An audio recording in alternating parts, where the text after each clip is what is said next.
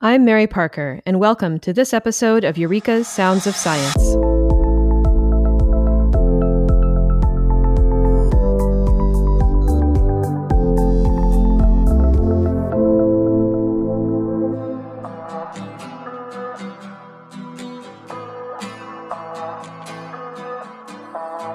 Cancer research is a complex and ever evolving field. One of the most promising research areas involves the habitat that cancer is able to create for itself, which is known as the tumor microenvironment. To discuss this topic, I've brought in Rhiannon Jenkinson, Director of Science at Charles Rivers Portishead site. She has over a decade of experience in the fields of oncology and immunology, and she has agreed to talk with me about what exactly the tumor microenvironment is and how we can exploit it to treat cancer. Welcome, Rhiannon. Thank you for inviting me to speak today. Thank you for coming. So let's just start with the basics. What is the tumor microenvironment? So, when we think of the tumor normally, um, we often maybe think of a ball of tumor cells, so quite homogeneous in the way that it's formed. And these mm-hmm. cells really form from our normal cells, which have been incorrectly programmed and maybe gone bad, resulting in them growing abnormally and affecting the normal function of our organ or tissue. But really, the reality is a lot more complex, as it often is in these scenarios. And mm-hmm. really, a lot more different cell types get recruited by the tumor cells into the tumor microenvironment. So the tumor cells themselves, along with these other cell types and the extracellular matrix that the cells sit in, form the tumor microenvironment. So then that raises the question of what are the cell types in the TME and why are they there?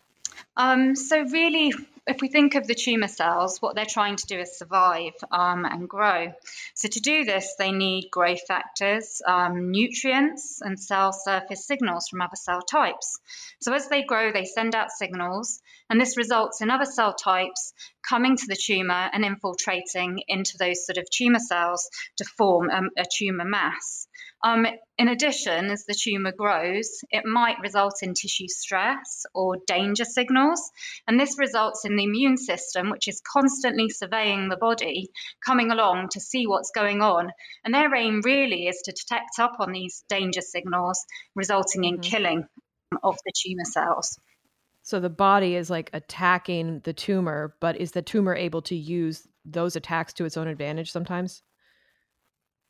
Yes, that's right. So, whilst our hope would be that the immune cells mm-hmm. come in um, and act against the tumor, resulting in killing, the reality is that the tumor fights back against mm-hmm. this. And what it does is generate an immunosuppressive environment. So, one in which it switches the T cells off and the other immune cells and really um, subverts them to support the tumor growth does this immunosuppressive effect extend beyond the tumor microenvironment to the rest of the body, or is it pretty localized? It tends to be localized to the actual tumor microenvironment itself, because we've got to hmm. remember that the cells that are there are very, very specific um, for the tumor itself. So it generates sort of a small niche um, where those cells become reprogrammed and influenced by the environment itself. So, what does having all of these different types of cells present help us when we're thinking about ways to inhibit tumor growth?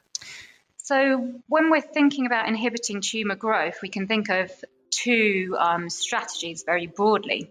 So, the first strategy, and the one that sort of traditionally people thought of when they were thinking of drugs that could target the tumour, would be tumour intrinsic mechanisms. So, those would be therapies which would directly target the tumour cells.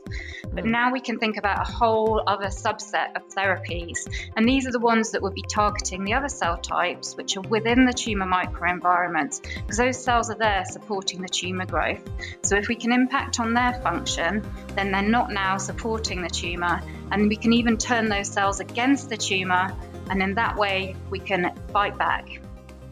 So it's like you're killing the protection around the tumor and therefore letting the body do its natural thing and defending against the tumor?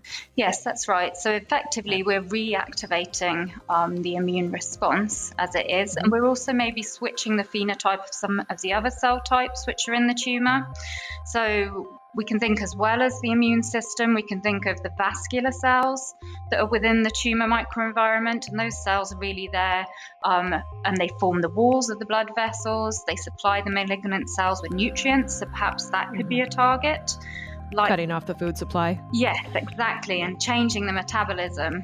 So you could think about strategies where you'd be targeting those cells. Um, we can also think about lymphatic endothelial cells. Those form part of the lymphatic drainage. So they're taking away debris and metabolites from the tumor itself, essentially keeping the environment clean. Um, so, again, if we could impact on that, then we might impact on the amount of danger signals that the um, is generating. Mm-hmm. Um, sort of the other cell types would be cancer associated fibroblasts. So, again, fibroblasts are normally there within our body, but these ones have been subverted to produce growth factors, um, mm. lay down extracellular matrix such as smooth muscle actin and collagen.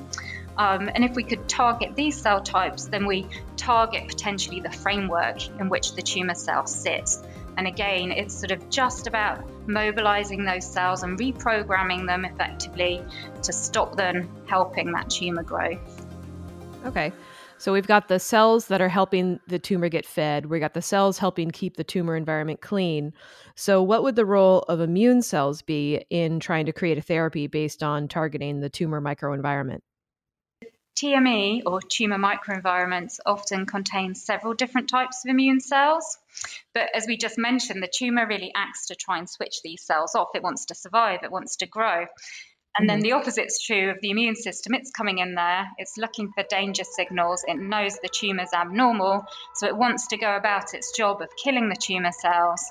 Um, but the tumor's sort of quite smart in a way, and that it's able it's able to re-educate um, the immune cells and effectively switch them off. And it evolves that way. You know you have the selective pressure of having the immune system there and then the tumor adapts to cope with those cells being present within the microenvironment so what mm-hmm. we often end up with um, if we have a tumor which has been infiltrated by immune cells is that the tumors actually influence these cells to become regulatory or suppressive or switched off um, and clearly, the role of a lot of therapies would then to be either to switch those cells back on or to drive an influx of new, fresh um, immune cells into the tumor microenvironment, or really just get those cells sort of right into the tumor and microenvironment rather than perhaps just sitting around the edge of the tumor itself. There's a, so mm-hmm. there's a few different sort of strategies we can think of when we're thinking of the immune system in the context of the tumor microenvironment. So when you're talking about this tumor microenvironment, it sounds pretty complicated. And if we want to make therapies based on this this data, it sounds like it would be really difficult to test. So how would we go about testing a therapy for targeting the, type, the tumor microenvironment? Yes, yeah, so if we want to develop therapies, of course, we've got to have assays um, that allow us to model the tumor microenvironment um, and test if the cell type that we're targeting, whether we're having the effect that we want upon that cell. Um, and by that, I mean, are we regulating its function? Are we changing its ability to survive? Or, for example, are we allowing recruitment of fresh cells to the tumour cells and increase killing um, of those tumour cells. So we can think of several um, different approaches here. Um, and these are employed throughout discovery and early research and academic research. I mean, really, we can start off by thinking of simple cell assays. And by that, I mean if we can isolate the relevant cell type, so for example, from peripheral blood, then we can isolate it and perhaps grow it in a dish. The therapy can then be added in, and we can assess for the effect of that novel therapy, um, for example, on the function of that cell. So, mm-hmm. is it better able to produce cytokines that we know are involved in producing sort of effector T cell function and impact on tumor growth? Um, but those those sort of assays are quite simple, and it's not taking into account the whole um, tumor microenvironment itself. So really, what we then want to move on and do is introduce several different cell types into the assay to better model the environment that will be there within the body.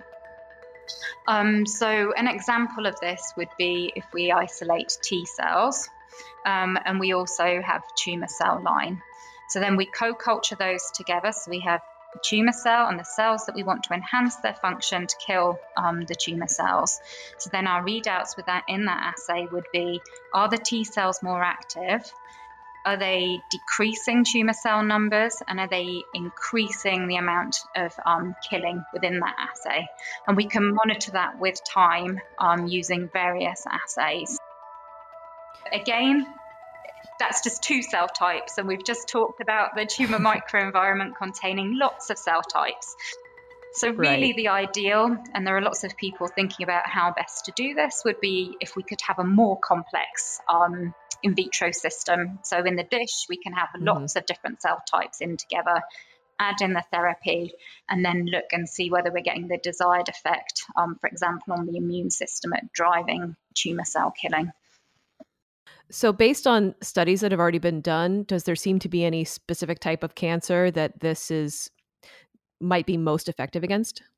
So, it really depends on what you're trying to target. But in terms of um, sort of the tumors that people have worked with, these have been melanoma, for example, was one of the 1st mm-hmm. ones, um, and other solid tumor types. Um, often, for a lot of the T cell directed therapies, they've had efficacy in tumours which haven't previously responded well um, to other therapies. Hmm. And this was um, just a good point to pick up on, really, is sort of the checkpoint um, inhibitor therapies, mm-hmm. which have recently had a lot of media interest. Um, and these are really sort of some of the really big news items around immune driven tumor killing and how we can employ the immune system to act against the tumor um, and decrease tumor growth. Yes, this is probably a whole different podcast, but I understand that the tumor microenvironment and immuno-oncology are pretty heavily linked. Yes, absolutely. Um, and that would definitely be another couple of hours. Fair enough. Are there any promising or even approved drugs based on some of this research that are out or you know in the pipeline yeah, I, there's sort of lots of drugs out there. Um, so as I just mentioned, checkpoint mm-hmm. inhibitors um, are out there in the clinic now. They grew out of very um, basic research looking at how T cells um, were switched off. And then that led to looking at those T cells within the tumor microenvironment. Mm-hmm. So if you can inhibit those negative signals, then the T cells stay switched on and they're able to kill the tumor cells. So those have really been a big success within the field sort of thinking outside of um, T cell biology, then people are very interested in targeting macrophages, for mm, example. Mm-hmm. There's a large number of macrophages and a lot of solid tumors. And again, these cells have been educated by the tumor microenvironment to switch off and even support the tumor growth itself. So people are really thinking around strategies, and these are sort of in early phase clinical trials where they can either sort of work to repolarize these cells so they become more pro inflammatory, or perhaps even sort of mobilize those cells to become more um, functional again. So things like anti CD47 blockade. So that's effectively a don't eat me signal that the tumor has. Um, so the macrophage are there, but because this don't eat me signals there, they don't recognize the tumor as being sort of the baddie within the tumor microenvironment. Um, so if we can block that don't eat me signal, then perhaps that can allow the macrophages to phagocytose or eat the tumor cells. All right. So, for anyone who's only been half listening up to this point, how would you summarize the importance of the tumor microenvironment? So, I think really the importance of the tumor microenvironment is that as we recognize and learn more about it, it really opens up the field um, for developing new therapies. Because we know the more cell types are there, then yes, it's challenging to understand what's going on, but then you expand your number, number of potential targets that could be used right. for generating anti tumor therapies. Um, so, really, what you've got to think of is that these drugs don't necessarily need to be targeted to the tumour cells themselves, but they mm-hmm. could be mm-hmm. targeted against the supportive network that really helps that microenvironment flourish and grow. And in that way, you're indirectly targeting tumour growth. So, the cancer is only as strong as its weakest cell? Yeah, exactly. So if we can just sort of re-educate those cells and um, sort of get them to fight back against the tumour, then we're partway there. And probably really in combination with therapies that do directly target the tumour cells, then we could have quite a good strategy um, for really fighting back against those tumour cells. Well, thank you very much for telling us all about the tumor microenvironment, Rhiannon. This is really interesting stuff. And I hope that it will lead to a lot of, you know, unique and creative therapies to beat cancer. Yeah, I hope so too. All right. Thank you so much. Have a great day. Thank you. Bye bye.